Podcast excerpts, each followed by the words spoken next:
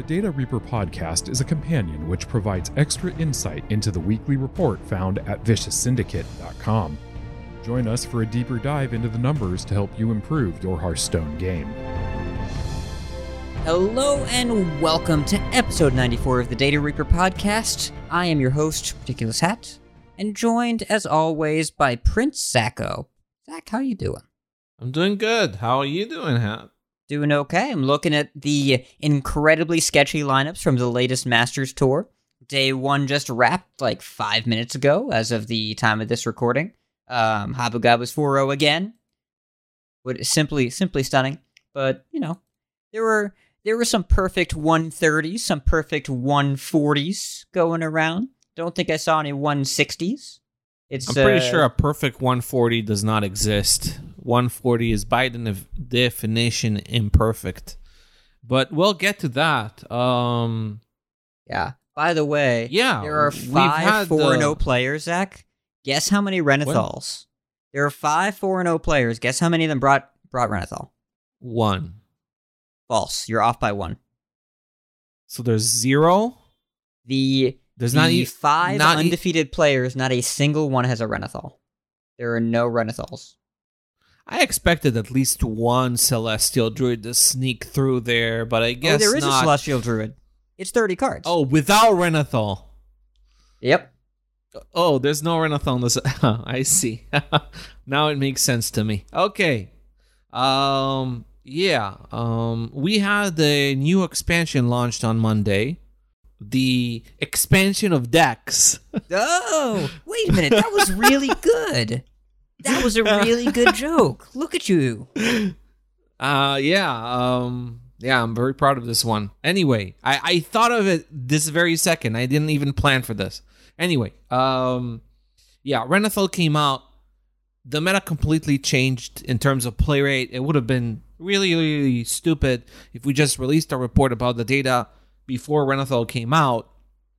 And uh because it was just uh, completely irrelevant. The, the the the ladder that you're experiencing is com- very very different from what you've seen on the week before this card was out. So we decided to cancel the report and have a post Renathal impression podcast since there's such a change, huge change in play rates of, of everything, which is going to shift how decks that even if they don't play Renathal, they, it would change how they perform, obviously, and this is what we're going to discuss. Uh, next report is going to be on the usual Thursday, which is going to be July 7th. And let's get to it, Hat. And we start with the class that has, uh, I don't know, been transformed the most by Renathal and is utilizing It's it more than any other class. Was that another one? Because there's a lot of transformation in Mm. Druid going on right now. Mm, maybe, maybe. What? But uh, Were you not impressed or with that one? Uh, uh, uh, I mean, let's talk about these decks. All right, so let's talk about these decks. I want to hear about Druid because Druid went from being in the bottom of the list to being the most popular class in Legend that since the launch of Renathal. Ladder. It's it, everywhere on ladder. It's the Yes. most popular class. It's no longer Rogue. Yeah, it's no longer rogue. I think only gold and below druid is not the most popular class, but everywhere else, uh, it's it's very popular. and It's particularly popular at legend, and that's thanks to the emergence of two main archetypes: the ramp celestial druid, mostly celestial. Large majority of ramp druid is just celestial druid, and Prestor druid. Prestor druid is suddenly the most popular deck in the format. Massive play rates, claims that it's the best deck in the game by notable personalities, um, complaints about how it should be nerfed as well. And this is the deck that supposedly benefits from Prince Renathal. Uh, and I think it's a very interesting case. This deck is a very interesting case of where Renathal supposedly works. Um, also, Renathal is added to the Celestial Druid uh, in order to provide it with a health cushion. That's the reasoning for this card to, to see play in that archetype. But let's first discuss Prestor Druid. So the thing about Prestor Druid is that it's not really a deck; it's more of a gimmick, and there are 40 cards in the deck, but only five of them actually matter, and those five are the ones that are either Prestor or the cards that tutor Prestor. Right? You've got, um, Or Guff. Guff matters too. yeah, I guess it's six cards. You have a Capture Coldtooth Mine that are meant to tutor Prestor and then Guff, and you have Jerry Carpenter, which draw and split the Coldtooth Mines, so you can draw your Prestor and your Guff. So, in a way, that deck, which has a, a bunch of low cost minions, uh, tons of low cost minions, and basically like Innervate and Mailbox Dancer just so you can play Prestor earlier. The whole purpose of the deck is that the rest of the cards do not matter. And this is a common pattern when it comes to Renathal. For Renathal to be to make sense in a deck, the deck the cards in the deck need to not matter uh, because they don't matter because in Prestor Druid, all your minions get transformed as quickly as possible. That is the goal of your deck is is to transform it into something else, and then um the cards that you, you have in your deck don't matter. So having forty cards doesn't matter. But here's another catch having 40 cards in that deck is actually an upside rather than a downside because normally in every other deck if you run 40 cards over 30 cards you're going to have a worse deck because the power spikes are going to be harder or less you're less likely to find them your best cards and you're adding 10 cards that are worse obviously than the first 30 cards that you would put in a deck. And if you have any sort of strategy that is based on synergies or a package of cards then by running 40 cards you're diluting that package. You're diluting those synergies. You're making your deck worse. But in the case of Prestor your cards get transformed so there's no synergy. It doesn't matter you can shove whatever you want. It actually doesn't matter what kind of one drops you play. Almost doesn't matter. You can pick whatever. The the the the strategy remains the same. But here's another thing. When you have 40 cards in your deck, what what happens is you're pretty much uh, you're very likely to encounter, generate, or discover uh, while playing Prestor as quickly as possible about 25 dragons something like that on average uh, you're going to generate or transform in your deck. 24 25 sometimes you get the prestor a bit earlier sometimes you get a prestor a bit later but that's the point. And since you have so many of potential transformed dragons you are more likely to find kazakusan i did some sort of rough math and you're pretty much in the average game you are 65% you have a 65% chance to find kazakusan based on the number of minions that you have in your deck. And then lo and behold prestor druid it's not just this like it's not a gimmicky dragon deck it is a kazakusan deck because very often it's going to have kazakusan sometimes you can even generate two kazakusans in the game and that's basically your late game like if you're playing against a strategy that's very slow and gives you time, two out of three games, you're gonna find Kazakusan, you're gonna win because you can't like a, a slow strategy that relies on just removing things is not going to be able to outlast Kazakusan.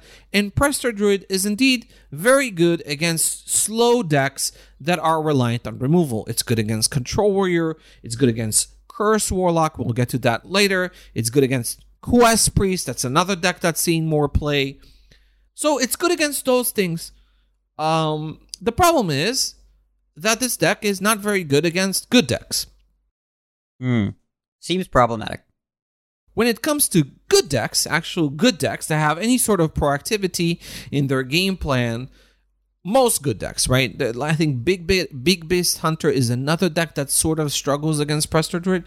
But when when you look at the matchup spread against every other deck that's you know well refined, has thirty cards rather than forty, and has a strategy that if you let it if you if you're running a bunch of garbage with Prestor and you're reliant on some top decks dragons to save you like a Nixia and stuff like that you're going to die more often than not. And uh, this is what you see in the win rate. Prestor Druid at lower ranks, when it comes to lower ranks, has a very positive win rate. Looks like a decent deck, but the higher you climb ladder is where the meta is more advanced in its development. There's a higher percentage of good decks being played, and the win rate goes down. In fact, Prestor Druid already at Legend is a tier 3 deck, and I'll be shocked if it's any better than that. I think at and that drop in power, that drop in win rate is trickling down to the rest of ladder. And Prestor Druid is getting worse every day because people are playing less of the bad decks and more of the good decks. So the question is Is Prestor Druid a good deck? No. Was it a good idea to bring it to Masters Tour this weekend? Absolutely not. You'd have to be extremely uninformed to bring this deck to it. It beats nothing re- relevant. Like there's nothing that this deck actually does well when it comes to competitive play. Uh, so this deck is actually garbage. Wait, straight up, it's kind of garbage. Uh, and I'll be shocked if it has anywhere near a positive win rate next week. So Prestor Druid is major, major bait. And there's also no refinement whatsoever. You can't do any refinement. It almost doesn't matter. What are you going to do? You're going to cut this one drop and run that one drop. It doesn't matter what kind of one drop you build, right? So scope for improvement is low. Obvious skill ceiling is very low because you tutor a deck of lunacy. It's you, you know yeah, what else and you, you do? play it and that's it. Like there's it's a very linear deck that does one thing every time. It does it very consistently. But when it comes to you know decisions, there there aren't too many of them. So this deck is uh yeah. It was received a lot of hype and stuff like that. But yeah, when it when it played day one, day one, it played ag- against a lot of Renathal decks.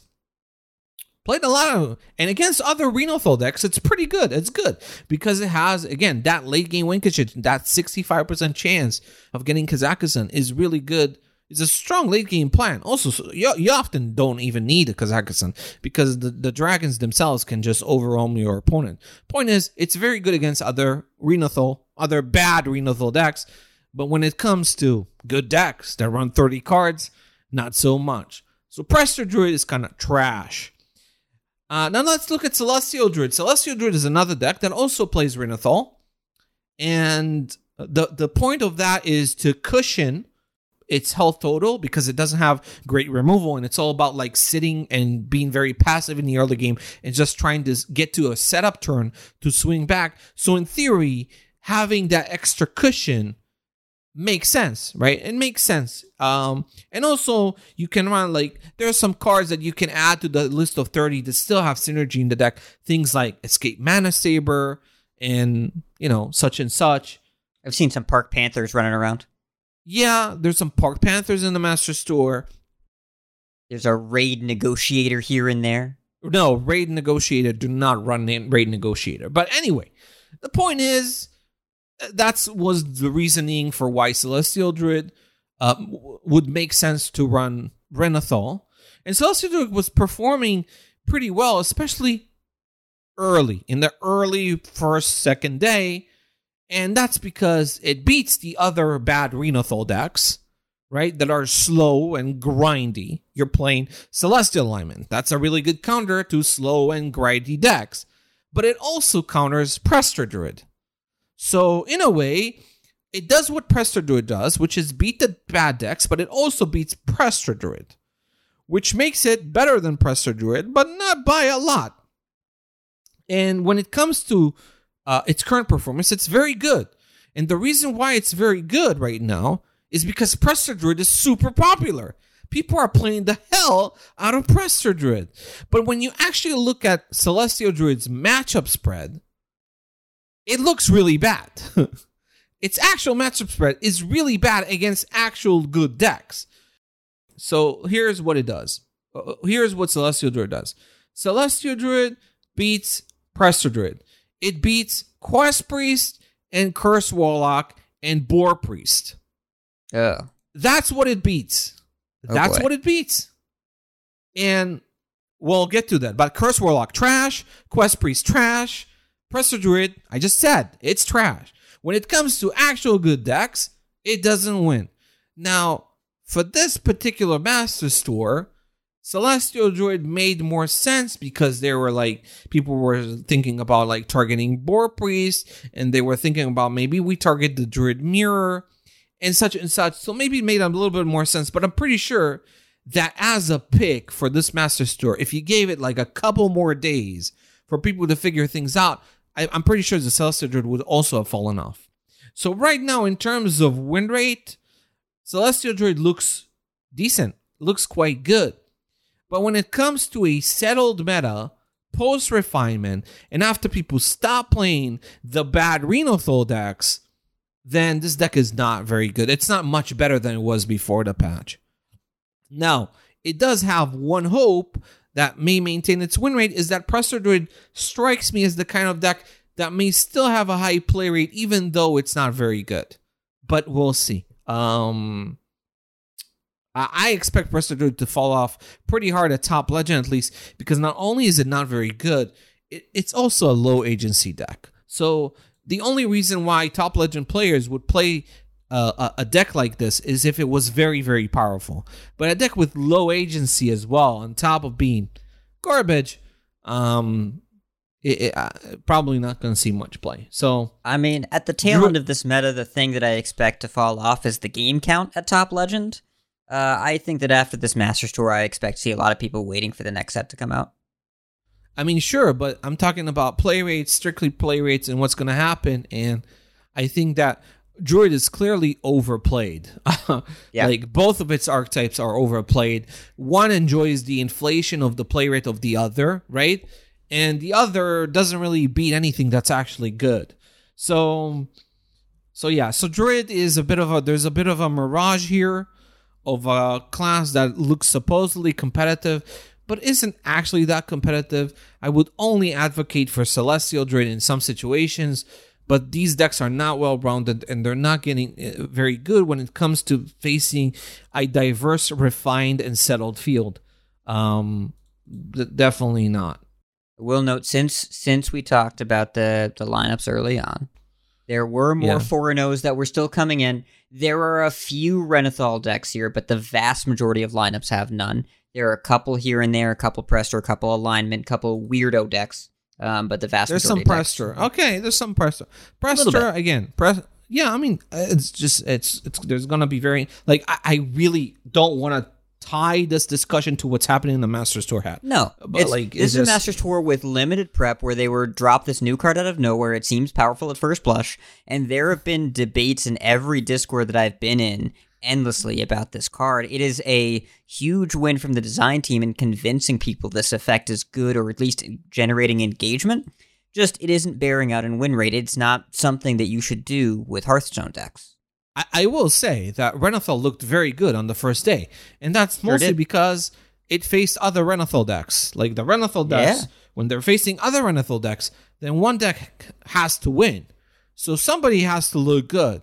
So and once that stopped, then then yeah. Now another thing that I have to say, it's not clear to me at all that Celestial Druid should actually be running Renathal.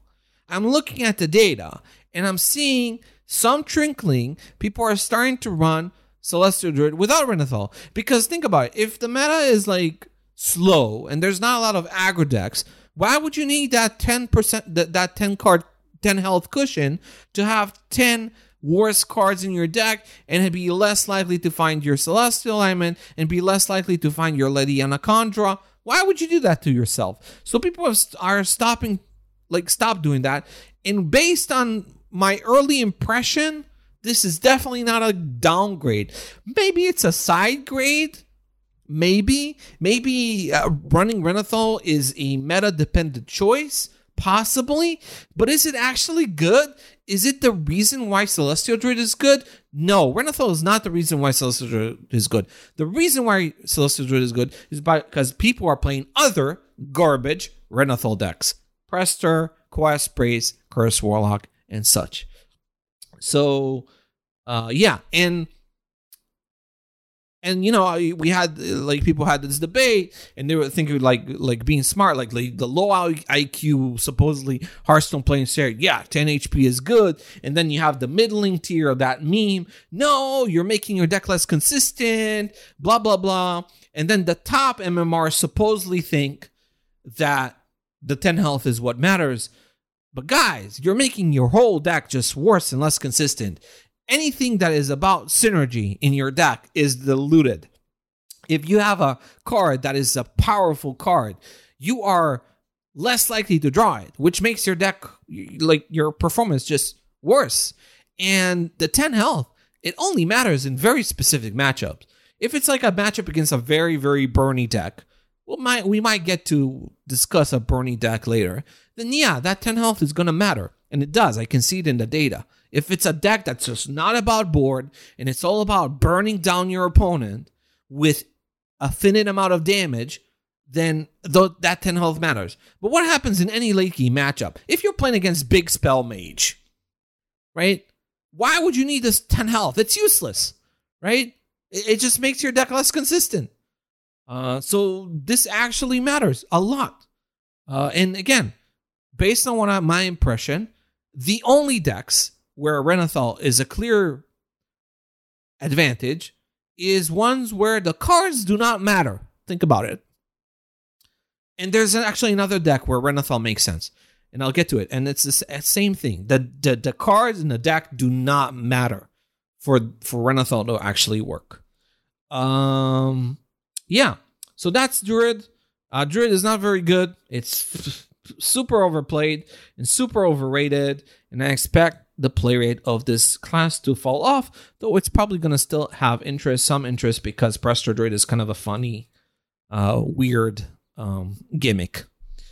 It's a good fourth month of the expansion deck. Yeah, yeah. This is like Renathal was a perfect addition to the format in the last um last month of the expansion in terms of uh, getting interest and baiting. Even high level players tweeted about how this card was going to be meta defining. Team five members talked about how this card was meta defining and and they were looking at it they're they're not scared of nerfing it if it's necessary and i'm pretty sure cora was trolling there when she said it like i was like what is going on here or like jesse alexander asked a question of what deck would be better like if you had a spectrum of like 20 cards to 40 cards and Ix are saying yeah the 40 card decks are absolutely the best and yeah they were trolling right there's no way they were serious right? There- there- There's no way. There's no way. And people talking about MTG example with an effect that's totally different and far more powerful than this, which is just 10 It's- health. The the Yeah. magic one, it it dilutes your deck, but it adds a card to your opening hand. Um, if Renathal added a card to your opening hand, he'd be better. Yeah, I think so too. I agree, Hat. If you had one more card in your hand, that would be good. Anyway, um, yeah, so Druid sucks. Uh, kind of sucks. Uh, Celestial, it's a bit harsh to say. I think if you cut Renathal, then Celestial Druid is fine as well. You have to cut the other nine extra cards too. You have to you have to get all of them yeah, that also that mostly is what helps, right? yes, But uh yeah, there's no clear like next week if I'm gonna refine Celestial Druid, I'm not sure I'm gonna put, put Renathal. I- I'm honestly not sure. We might have two lists, might be meta dependent or something like that. But I don't even see an upside to running Renathal and ladder. Like it's uh, at best a side grade. Uh yeah, and uh yeah. So that's Druid. Uh next class is uh I want to talk about is uh what uh, Rogue. Yeah. So Rogue, of course. Uh, I mean, Rogue's gonna, always going to be popular because of Thief Rogue, and how much people love that archetype. Thief, Thief Rogue looks decent. It's a deck that get better, gets better at higher levels of play because uh, the format is a bit more kind to it. Um, the Vessels might build looks very, very powerful. The stash build is also looking quite good, not not behind it by much it's definitely a good class. You can definitely do well with it. Um, I'm not sure what there is to say about it. Oh, Okani.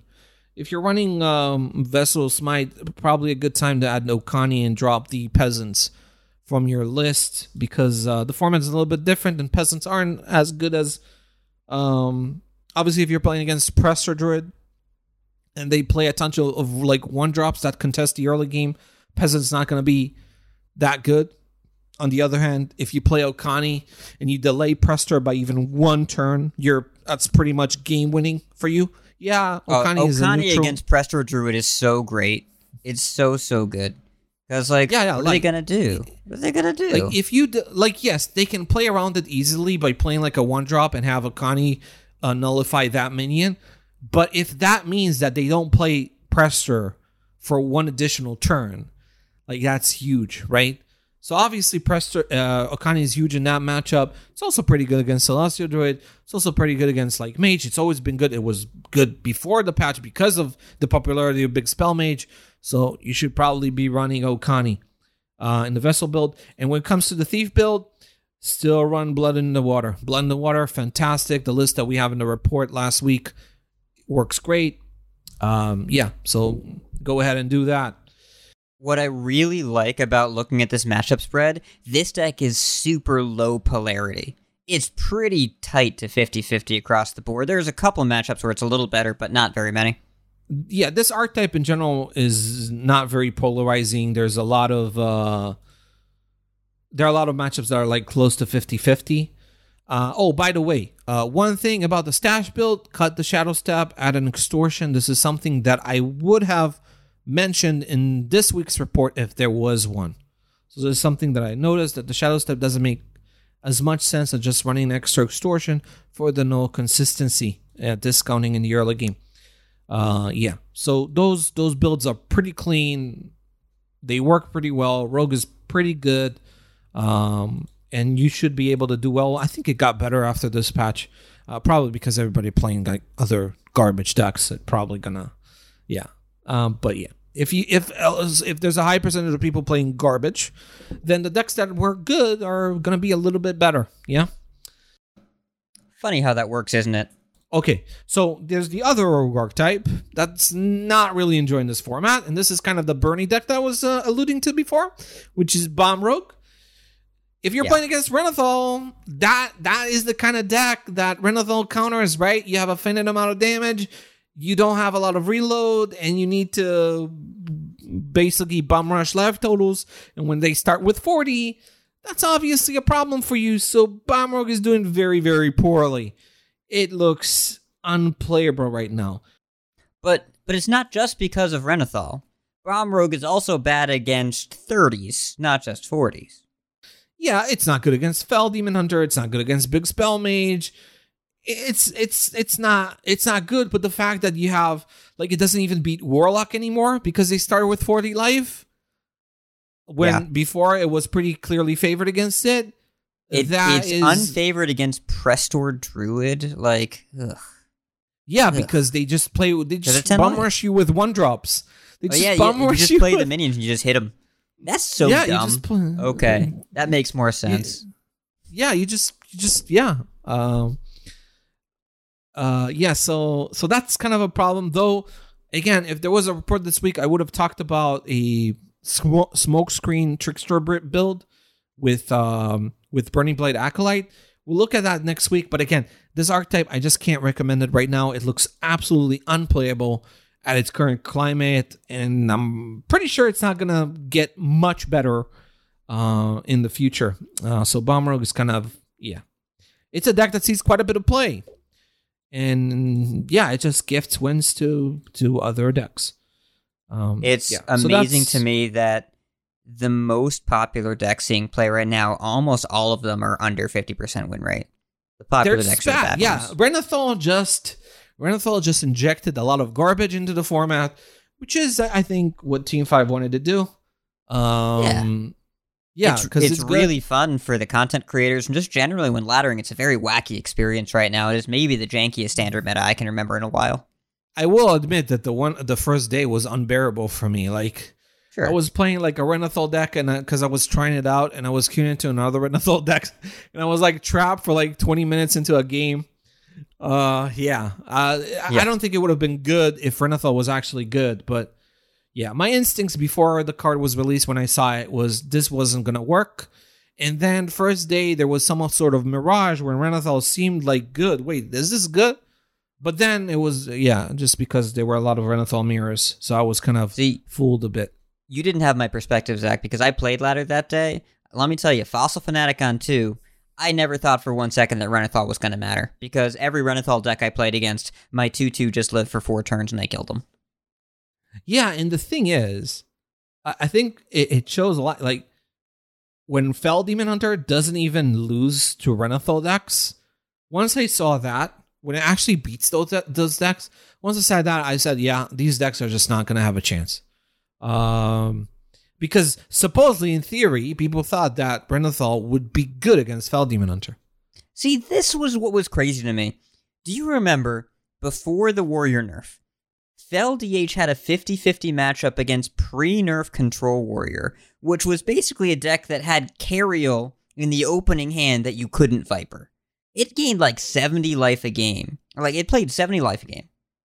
And we killed them anyway, half the time. And people thought 10 life was going to matter. I mean, if you if you if you put Fel Demon Hunter into um into a matchup against current Control Warrior, that's not going to win fifty percent of the time. I think it maybe was about more about the from the depth build. Yeah. Well, current Control Warrior has to actually play removal spells. But either way, you remember how much armor was gained by that Yeah, warrior. yeah, deck. yeah. Fel Demon Hunter can go has a lot of damage. This deck has a lot of damage. And if you're diluting your deck, that means you're diluting your answers. Ironically, you're maybe you're diluting your other life gain options. So that also matters. Uh yeah. Yeah, Renathal not very good. Okay, Warlock. Okay, Warlock. I loved uh, Okay, so Warlock is the other class that I think utilizes Renathal the most, other than Druid, like second most popular in terms of of Renathal seen play. The theory is Warlock likes the life tap. If you we increase the cushion, it can life tap more, be threatened less. Since it taps, then it can draw more. So having 40 cards may not matter as much. Well, not really. Curse Warlock with Renathal is freaking garbage. I assume it's much worse than just playing regular Curse Warlock. It's not much worse, but it is worse. You're better off not running Renathal. And the reason is that you're playing Curse Warlock. You have a package of cards with specific synergies that you need to draw in order to close out games. If you're queuing up to a late game matchup, say Big Spell Mage, what you need to do in that matchup, you need to draw your curse cards, and you need to curse your opponent. When you need to play against Shaman, you need to do the same. If you're diluting your deck to 40 cards, you're not doing that. That extra 10 health does not matter. Here's a shocking fact, Hat. Do you remember how we talked about the Curse Warlock Shaman matchup, Control Shaman matchup, which was oppressively favored to the Warlock? It was like 75 25. The Shaman needed like to like chain Mutanus the Warlock in order to have a shot, or like somehow rush them with schooling and caverns and burn them down with uh Bru'kan. Right? It was 75 25. The matchup right now is 60 40. The Warlock lost 15% in this matchup. Why? Because it runs 40 cards and draws the curses less often. I am shocked. Fif- It's a shocking fact. 15%. That's kinda ridiculous. 15% worse. It just so like the way I've been thinking of it since we've described it is just like Renathal feels like little league decks. You're just playing little league decks, and then just like you come up to the majors and you have to mm-hmm. play 30s. You have to play good cards. Yeah. Also, the matchup against Mage got worse. Basically, every matchup except Bomb Rogue. yeah? The Yeah. matchup against Bomb Rogue is very, very different. Let me catch it. It's now 50 50. The matchup Okay. against Bomb Rogue, 50 50. It used to be clearly favored to the Bomb Rogue. Now that one is 50 50. But a lot of other matchups where that extra 10 health does not matter got worse. So Curse Warlock, now I will say, I will say, Curse Warlock, even with 30 cards, is not particularly good in the current format because you're not, you're still, like, even with 30 cards, you're not beating Celestial Druid. like, No. right? Uh, there are other matchups that are going to be rough for you. So it's not again, it's not that much better than not running Renathal, but running Renathal is absolutely pointless. That's the point. This is not this is an experiment that's not working. And honestly, I think if Renathal was released at a perfect time, not just because it's one month before the expansion, but also because of the timing of the year. Think about if we release Renathal in Stormwind or in Alterac. This card would see zero play.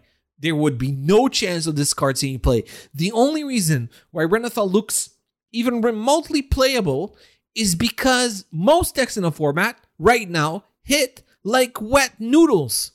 Right? So since they hit like when wet noodles, then that 40 health, that buffer can can actually help in this very watered down format, which is the first expansion of the year and after a lot of nerfs to a lot of strategies, right? There were more Yeah. than just it's not just first expansion, it's first expan- expansion after tons of nerfs. So it's really weak right now the format. And and in that format, the weakest possible format, Renathal is barely playable and probably not. It's Naga Mage would have torn this card to pieces. Poor one out for Naga Mage. I miss Naga Mage. But also, I'm a little disappointed this didn't come out at the end of Stormwind because you there would have been some tweet from some pro with a Renathal rogue list, and you would have lost your mind, and I could have recorded it. And that would have been the best content we could ever produce. We missed that opportunity. Wait, why would people run Renathal Garroth? Can you tell me why? Because See, I don't am understand. kind of getting the content right now. It's they would run it because of some stupid, dumb reason that didn't make any sense, and you would go on a rant for the ages, and it would be my favorite episode ever. But we never get to see the reality. I mean, yeah. I mean, people did run a quest, Bizarre Burglary in Rogue, just to run Questing Explorer. A questionable rogue, my favorite. you remember Questionable Rogue? oh, I Ah, remember that card, that deck was actually saw play at Top Legend consistently over a period of time. That was It's unbelievable. Just But throw yeah. away a card in your opening hand because you might get it back on turn two. and also a coin. Don't forget about that other payoff. What was it? I forgot what its name was. Uh, The, the three two that gives you a licensed coin. adventure. Yeah. yeah, licensed adventure. Listen, we're running Mailbox Dancer in a tier one deck right now. I don't even know anymore, man. I have no idea. Yeah, but not not in the Prestor Druid. But the yeah, but mailbox da- Dancer is good in Prestor Druid uh, because you can accelerate it's your Prestor. Yeah, You you just need as many innervates as you want because your deck does one thing. yeah, yeah. Um, yeah. So where was I? I was talking Curse about Warlock. Warlock. Okay, Warlock. Curse Warlock. bad. Is there any Murloc Warlock? Uh, I'm not seeing much of it. I'm gonna guess Probably good against Celestial. Okay. Yeah. Yeah, it's good against Celestial and good against uh, Prestor as well, right? Murlocs, that snowball. Yeah, Murloc sees very little play. It's it's at most ranks it's like under one percent, maybe one percent. But yeah, Yeah. it, it's Deck not doesn't, doesn't seem seem embarrassingly bad, but I just never run into him.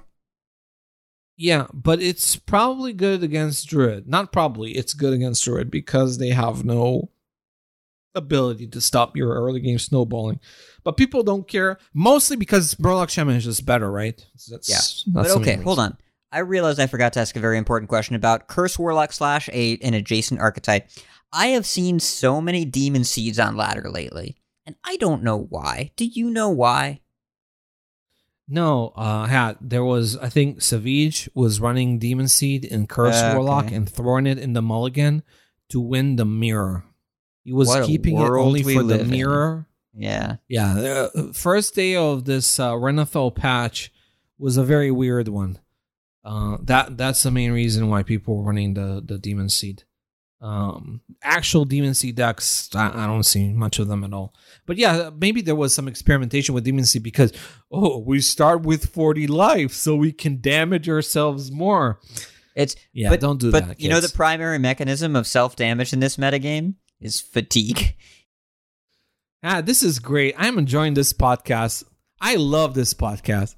You know how much harder it is to get to fatigue when you add ten cards to your deck. Oh man, that Baron Scavenger and Bristlebacks, they take a long time to activate. Maybe this is not a good idea. there, it's it's a little Oh. sussy. It's a little sussy. It's a Little little sussy. Yeah, a little bit. I, I absolutely love when people play trash decks and I can just tell them that they're trash for playing. It's Yeah, let's go. okay. Let's Yeah. go. Mage, mage. Okay, so okay, so we're I think Mage is We're- we're fascinating to me right break. now because of the archetypes that I'm seeing in Mage. I'm I'm very excited for you to talk about this. Pat. I mean, I, this is refreshing, right? We've been talking about trash decks, and now we can finally discuss the meta defined, the refined, the consistency of Big Spell Mage. The epitome of consistency in the current format. A top tier deck. At least most people realize you probably shouldn't put Renathal in this. I said most, not all, but most. Uh, people I think are smart enough. Yeah, they've been smart enough not to put Renathal and Big Spell Mage. And this deck is very good. Again, the matchups, vulnerabilities are very few and far between. You are only struggling against Fel Demon Hunter and Murloc decks, mostly. Um, like tribal, snowballing, early game decks hurt you. Other than that, you're good to go. You're very happy to see Curse Warlock. You're happy to see Quest Priest and all that other gutter trash. You're very happy to see Celestial Druids. Because guess what? When they play Celestial, Rune of the Archmage costs one, your Parrot costs one, your Drakefire Amulet costs one. So Celestial, you can handle it pretty well. And you can kind of uh, scam them too, scam them back. So you don't mind that matchup at all. Uh, yeah, Big Spell Mage very good, very very strong right now. Uh, obviously, it benefits from the rise of Renathal decks. It does fine, does well against all of them. Uh, it does well against Prestor Druid too because it's a good deck. And as I said before, Prestor does not beat good decks. And yeah, just run the build that we have in the report last week. Um, maybe there's some one card change or two card change. Maybe next week we'll see. But that list gets the job done. It's very, very good. Big spell mage, good deck. Yep. And it's not the only good mage deck. Is it? Is it? Is there more good mage decks that I'm not aware of? I guess so. Let me think. Let me think. What are you talking about? Mech mage? Are we talking I about am. mech mage head? Talk about mech mage. Okay, so Mech Mage uh, has a very, very low skill cap. Very, very low skill cap. Just remember something. Uh, we have a very janky meta, right? With a lot of slow, bad decks that have diluted removal. And that's very good for Mech Mage, right? Because Mech Mage rolls over bad decks with their diluted removal. Um, I was talking about Murlocs, but Mech Mage also beats Big Spell Mage pretty hard. That's a pretty strong counter. Again, because Big Spell Mage doesn't have uh, removal. Uh, and also very good against Celestial Druid. Mech Mage is very good against that as well. Yeah. It's not a deck I play in top 1K, but on the climb to legend, I think you could do a lot worse right now. Yeah, yeah. It's very, very good right now. Mech Mage, I think, is up until top legend. I expect this deck to get worse because, again, other than Quest Warrior, I haven't de- seen a deck in this expansion with a lower skill ceiling than Mech Mage. It has the second lowest skilling I have observed in this format in this expansion. And usually, what happens with these decks, and that happened also just as recently as two weeks ago, is that this deck blows like looks good initially and then gets worse and worse as the meta gets refined and people relearn the format. Uh, and I expect to see the same thing here. It's going to be a strong deck at low ranks of ladder. It's going to drop off in its performance as it climbs. And its top legend, it's going to be unplayable. Um, that's what I expect from from Mech Mage. So the when it comes to competitive level, it's Big Spell Mage. There's nothing else. There have been experiments with Wildfire Mage. Um, with which is basically you know multicaster builds of just wildfire mage and running some spells like uh, barrier and arcane intellect in order to leverage uh, Magister Dawngrasp these decks are not absolutely terrible but they're worse than big spell mage. You'd rather run big spell mage compared to wildfire mage. Okay. So that was mage and now we're headed to priest. And we we we we have to start with quest priest. Quest priest is again one of the decks that attempted to incorporate renathal and it's also the only deck the only deck had other than that's not in the druid class that's not Prestor druid where renathal actually makes sense it actually looks like an upside and remember what I said before The cards have to not matter. the cards do not matter. For Renathal to work, the cards in the deck do not matter. In the case of Quest Priest, you ha- you get your win condition in your opening hand, which is the quest. You generate the win condition outside of your deck, and you can tutor your win condition with um, Thrive in the Shadows. So it doesn't really matter this what the size of your deck is. In addition, the cards that you play do not matter. What matters is the cost of the cards, right? You're just playing to fulfill the quest. And having that 10 health cushion is good because you're playing a garbage deck that plays stuff on curve and is completely inflexible. So it's very likely to fall behind. It takes damage in the early game. So having that 10 health cushion helps it stabilize into the Lightshower Elemental, right? Or into the Xyrella Desperate Prayer. So Renathal and Quest Priest actually makes sense. Is it that much better than maybe not running Renathal? No, it's not that much better. But it seems like it makes sense. I think it's a case of okay, this is not a liability. This is not a situation in Curse Warlock where no, you'd rather just run. you- You'd rather not dilute your curses. There's no synergy in Quest Priest. There's nothing. It's just play cards that cost something. Now, I will say you probably don't want to run Reno Renathal Quest Priest because this is the thing that people are doing. On top of The running advice Renathal. that you have to give today is next level. Play 30 cards and use the deck builder in your collection. Just pick good cards and then stop when it says you're done. Don't play 40 single copies. 40 single copies. Because why hat? Because Reno can heal even more. No, don't do and that. by the way, a problem that you have with regular Renathal with Renathal Quest Priest is exacerbated with Renathal Quest Priest. Because the best cards you want to add are often spells, your Thrive will whiff a lot of the time after you shuffle in the shard. yeah, it, it- it's terrible. Please, guys, stop doing that. If you want to play Renathal with Quest Priest, be my guest. But please play 40 cards with multiple copies of the best cards that you can play.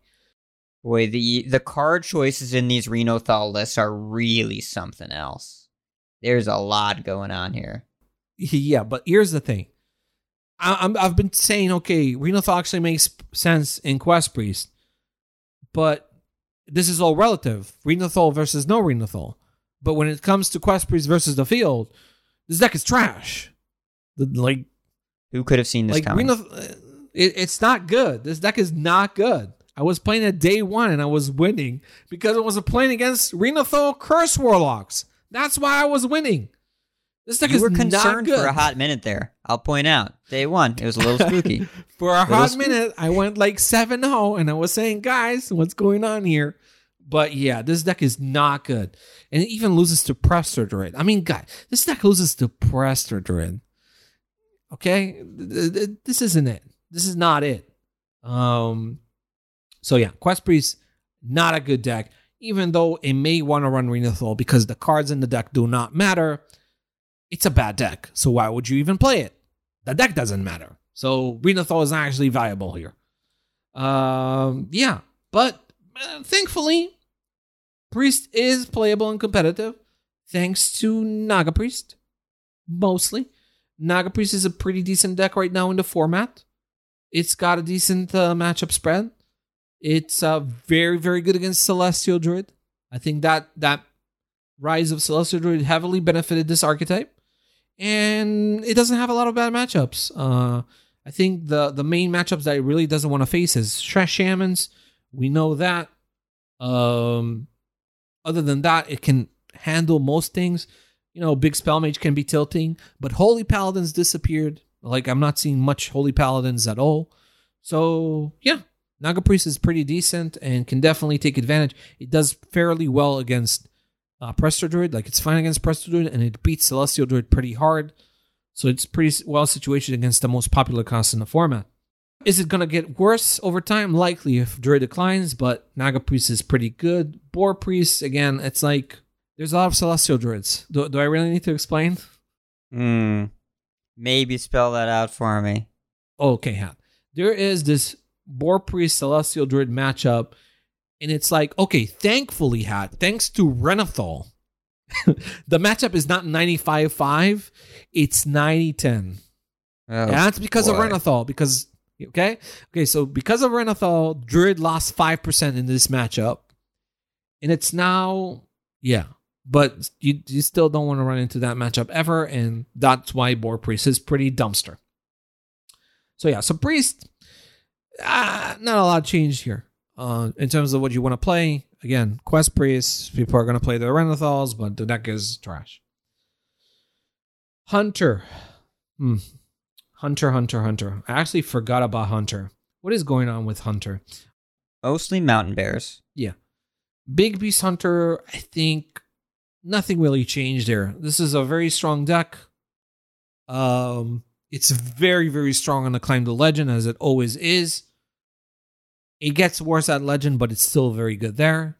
I don't see any reason to change builds. I don't really re- see any significant changes in the like. It doesn't do very well. It's one of I think it's the only good deck, the only real deck that loses to Prestor Druid. That's not a joke deck, right? It's not good against Druid. Like 45 55 matchup actually uh, struggles a little bit in that matchup.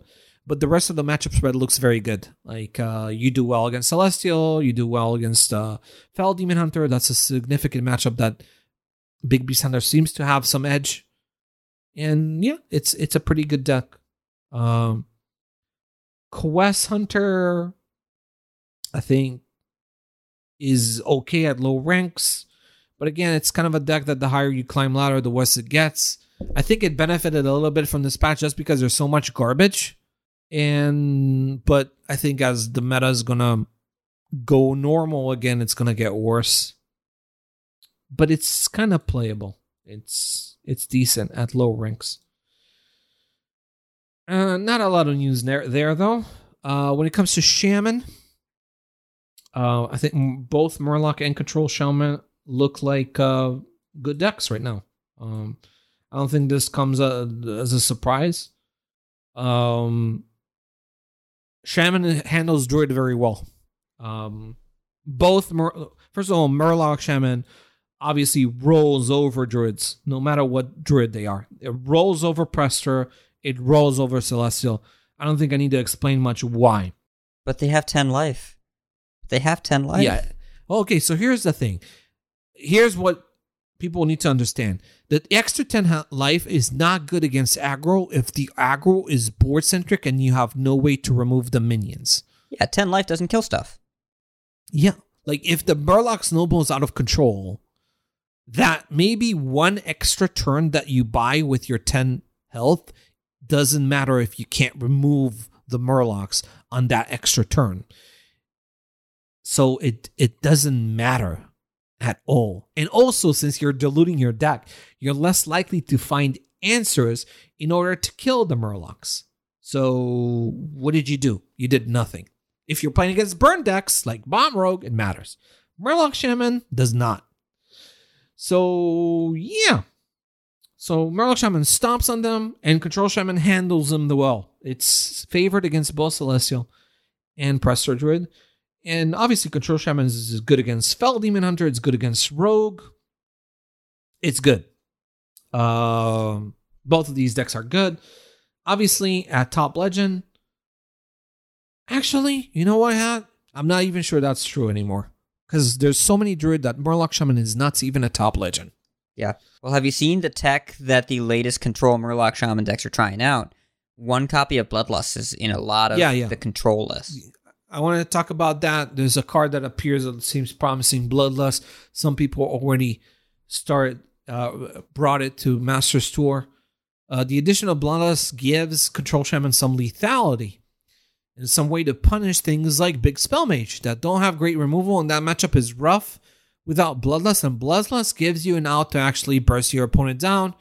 And same for like things like Warlock, especially when they dilute their deck and they're like less likely to find uh, the removal, and you can just cheese them with a Bloodlust. So Bloodlust in place of like, um, I would say Command of Neptulon is a good choice. You can cut one um, Frostbite as well.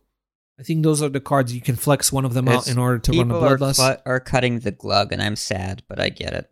Do not cut Glug. Do not cut Glug. That would be a mistake. Thank you. Thank you. I appreciate you. Yeah. Anyway, uh, yeah. So Murloc is very, uh, so Shaman is very good, and again, Murloc Shaman got a lot better at high levels of play because there's so many druids, even a top legend, right? So the stack just stomps druid like no other. In fact, Murloc Shaman is probably the best deck in the game against the druid class. So I'm not sure I need to explain much more why it's so strong on ladder right now, right? Murloc Shaman is pretty nutty. In control, Murloc Shaman is also good, and uh, Bloodlust is nice. So yeah, Shaman is looking uh, benefiting highly from the fact that people are playing bad decks. Yeah. But it's also just like solid. Just solid. It's just good. It's just good. Uh, Control Shaman is very well rounded, and it's good. Demon Hunter. Fel Demon Hunter. Uh, there's no other Demon Hunter other than Fel, right? So Well, they did nerf Big Demon Hunter. they did, huh? Um, yeah, Fel Demon Hunter is a good deck. Uh, it sees far less play right now. I think players were initially scared of Renathal, and they were thinking, "Oh, with 40 health, and since this is a damage-based deck, we're gonna struggle against Renathal decks." Well, not so much. Fel Demon Hunter, though the matchup did get worse. I will say that against Curse Warlock, Fel Demon Hunter is still favored against Curse Warlock. Um, Fel Demon Hunter is still favored against Quest Priest. Their deck just kind of is worse. When I play against a Warlock, you know how to, how you can tell that they play Renathal without even seeing the prompt at the beginning of the game. When they don't play a curse card in the first five turns, that means like, Yeah. they just don't find it. They don't find the cultist. They don't find the drag below. They don't find it. The the Ah. theory behind Renathal there is obviously like their early AoE is all six mana cards, right? Tammy, Wave, and Customer, and so they're just kind of writing off the first five turns and saying we'll just get there. Uh, either we coin it out on five or we play it on six going first, and that'll be enough because we have the extra life. And then something like a Vanguard or a Fanatic just like no, that won't be enough. I'm just gonna hit you. Even the Slither Spear. If you let Slither Spear live for a couple turns, you're taking ten. You're just taking a ton. Yeah, but but also you have so much damage. Your damage capability is really high that you can even handle the 40 life. And also the life gain is less consistent. Like the the, the uh, decks like Warlock are less consistent at finding life gain, right? You're not you don't have more life gain options. You're already maxing out in that aspect. So yeah, if you draw it less, then you heal less. So that kind of offsets the extra 10 health that you get at the Yeah, beginning of the game. But enjoy your smothering starfish because you run two copies. Yeah, but uh, I will say that the matchup did get worse, but you're still you don't lose the Warlock, you don't mind queuing into them. So Fel Demon Hunter is fine. Um it's good against Druid as well because you can you can just raise the- like they don't have answers to your damage, and their life gain isn't very consistent. Uh, so yeah, you just wreck them, and uh, Fel Demon Hunter is pretty good. Doesn't care. Uh, Yep. Nothing changed there. Uh, Paladin. Paladin's kind of disappeared. Uh, Holy Paladin is not on our gold app, which means it's not one of the top 16 most popular archetypes.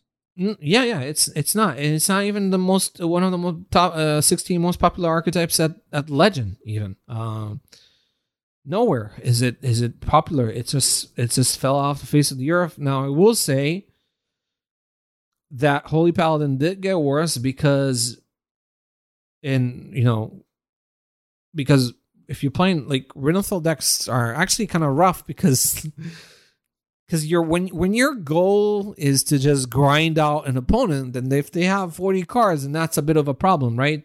Yeah, and also like when you're depending on hand buff hits from Cariel for smite, but the greedy decks and you have to play around Mutanus by keeping a bunch of minions in your hand, it kind of takes forever to get them up to 40.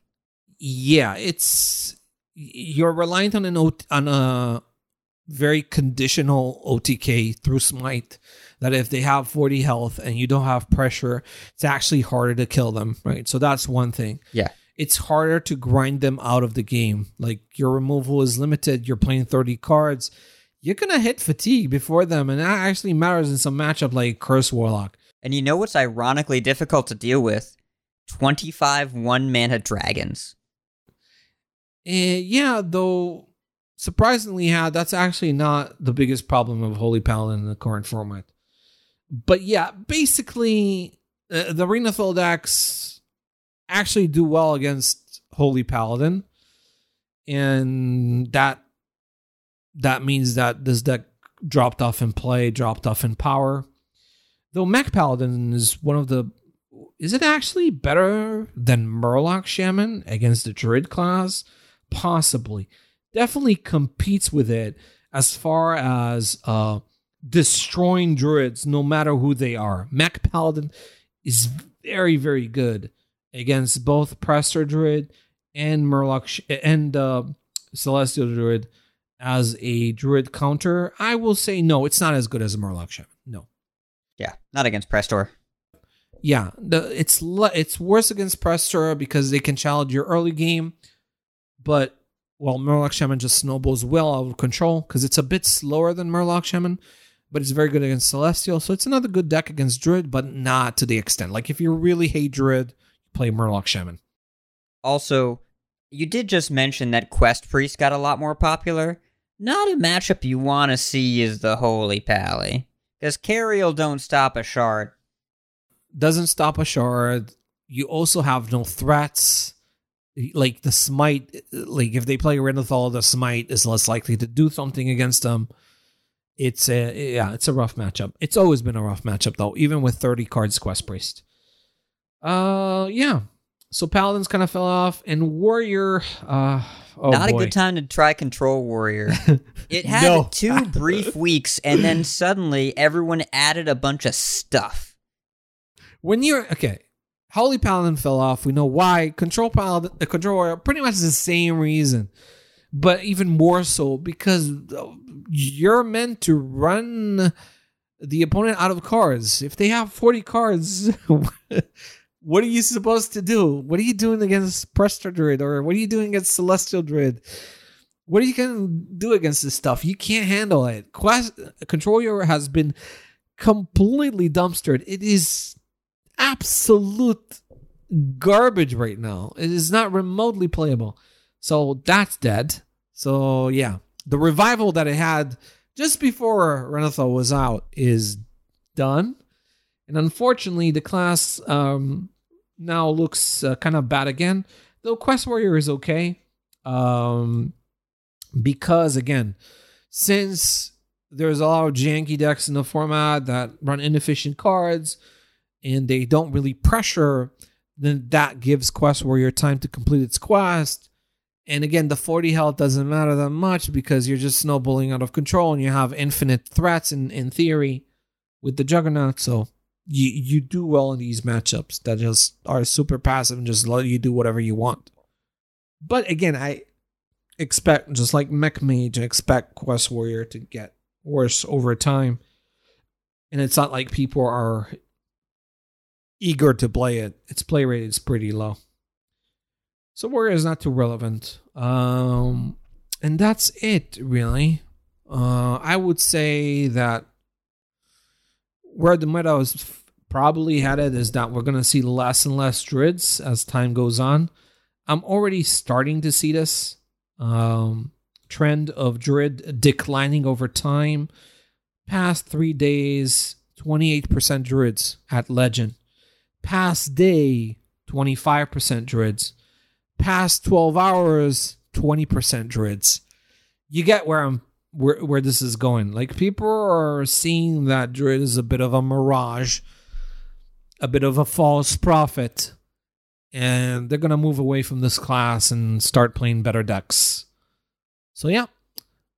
So the, those who were worried about Renathal becoming format defining, or those who were overjoyed about the new fu- the new future of Hearthstone, we are now playing 40 cards in our deck. No, we, we we're not. We're not doing that. I will point out Yeah. until this card rotates out of standard, there will be an ongoing discussion around it. Maybe Yeah, yeah. something new will make it good. You will see this on ladder at all levels of ladder, no matter what we say statistically. We have seen things that we've said, hey, probably don't do this, be played ad nauseum in every meta. But Renathal in particular is going to be super popular and super visible. And content creators in particular are going to go crazy for this card. So you're going to see a lot of Yeah, people net decking them for months. I think that there's there's a good chance that there will be synergies added in the future that might make 40 cards deck make sense. And Sure. already you see that there are some situations in some specific decks, very specific with very specific requirements where Renathal would make sense. For me, the bottom line based on my current experience is that for Renathal to be good, your the cards in your deck need to not matter or matter significantly less. You're looking at Prestor Druid, where like six cards matter, and the rest is just filler. Like, and you you you actually have an upside with running more cards because you get more minions, and you're more likely to have Kazakusan generated. It's kind of those fine old quest priest where uh, the deck's not good, right? But it makes sense to run Renathal because the cards in the deck don't matter, just their cost does. So that's what is required for Renathal to work. Now, I will say that this isn't particularly compelling. Like, like if there's if if there is a meta deck where the cards don't matter in the deck and it becomes viable with Renathal, then I'm not particularly looking forward to it because I think it encourages very linear gameplay, very very boring gameplay, right? When you have more cards in your deck, then your choices that you make in building the deck matter less. Like, look at Prestor. What do, well, what do you even do when it comes to deck building? It's just a dumb gimmick. But there might be, again, they may do some synergies where having more cards in your deck makes sense.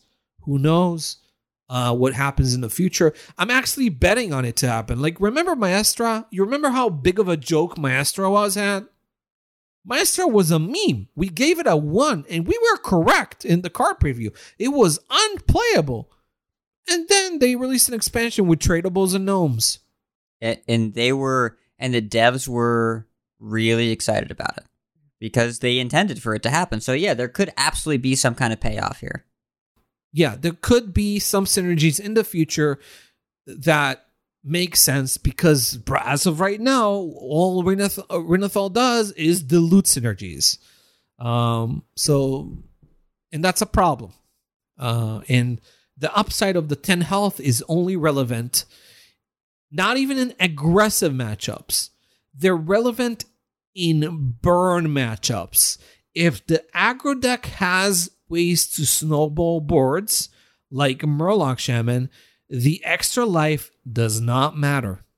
And if you have the removal to remove the board that they develop, you'd rather have 30 cards in order to draw your removal more consistently.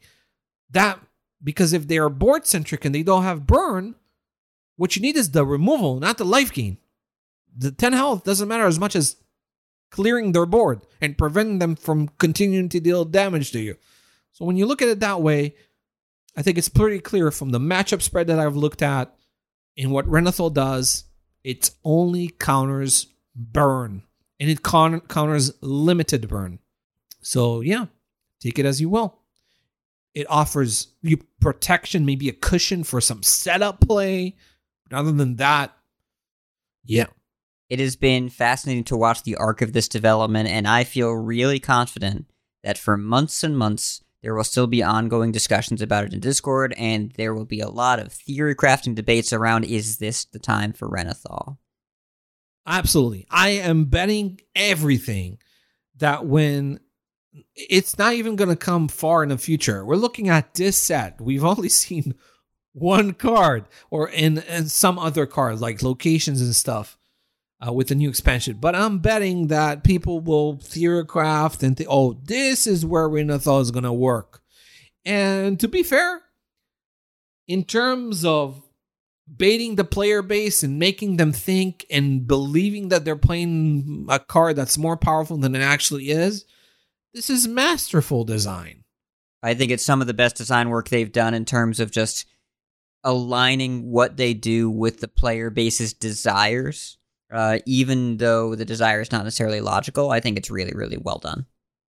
And the funny thing is, people are people are talking about how we're talking about how this is what's going to establish control as the dominant archetype or whatever. Excuse me, guys. Control was really, really good. Was the dominant strategy before Renathal came out, and Renathal actually obliterated Holy Paladin and whatever was left from Control Warrior. So it let people play more alignment decks. Yeah, yeah, that is not a promotion of what you call control. Uh, so It's- Yeah, it's and like really what's going to establish control is a less of a chance to draw Cariel. Like, come on. Come on. yeah, I mean, people were actually trying that, running Renathal in Holy Paladin. Oh yeah. Boy, I oh looked boy, up stats that on that. n- It's uh worse. that I think that's the word I'm going to use. It is it is Again, substantially if you worse. Wanna, like, if there's any deck that wants to draw a specific card that's really powerful and it needs that card or those cards more than anything else, and doesn't have a way to tutor them like Prestor, which has four different tutors, then you do not want to run Renathal in your deck. But you know why you run It's- Renathal and Holy Paladin, right? Because you know what you add? You add amalgams and bronze explorers and Kazakusan. Look at Yeah, that. this is exactly what they've been doing. This is exactly cards. what No, no, they've been doing. 50. That's a 50. 50 card deck. You run out of your 40 cards, you got 10 more. You're going to hit the turn limit before you draw all those cards. Yeah. You play Kazakusan and you just drew your uh, uh, embers, and the game is over in a tie. Congratulations. By the way, what's the one answer that Paladin has to early wide boards? Is it a 2 of spell? Is it quality? Hmm. Hmm. It's not important to draw Maybe that. not. It's fine. Yeah, we want to draw that kind of 40 cards kind of hurt us doing that. Anyway, I hope this was edu- educational. I hope this gave players some perspective on what actually could make Renathal work in the future. And they need to think about what needs to be done for that to happen. For now, enjoy your bad Renathal decks. And uh, we'll Have see you next week in the report. Yeah, have fun Yeah. beating the Renathal players. Because now you got the inside info. You know from this podcast that you have nothing to be scared of. Zach, I'm going to tell you my plan. Because I haven't gotten to do this yet. Tomorrow is the first. Renathal's still popular. I am loading up on Mech Mage. I am just to jam it. I'm to multitask on my iPad. Deck Tracker? I don't need Deck Tracker. I'm to mulligan for 1, 2, and, and Gateway. And I'm just to play that and jam some mechs on curve, and it'll be fantastic. I got a weekend. It'll be fine. This is why we canceled the report also to make people play Renathal more. We're so generous, right? We're so generous. Yeah.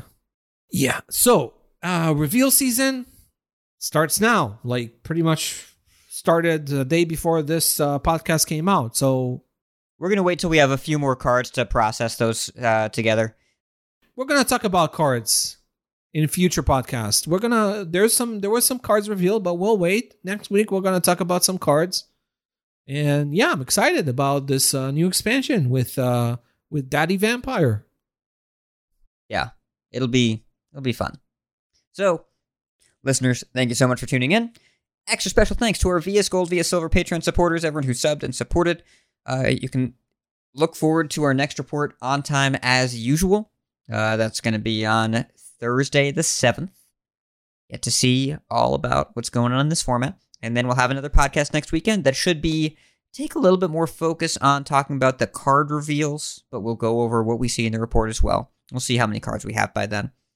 And uh, Evil Dave, thank you so much for the podcast transcriptions. And Steven Sensei, you the real MVP. Thank you so much for the intro and outro. We'll talk to you all soon. The Data Reaper podcast is an official production of Vicious Syndicate. Don't forget to sign up and contribute your game data to improve the quality of the weekly Data Reaper report. Instructions are available on our website, along with lots of other weekly content at vicioussyndicate.com. Thank you to all of our patrons and data contributors for proving there's strength in numbers.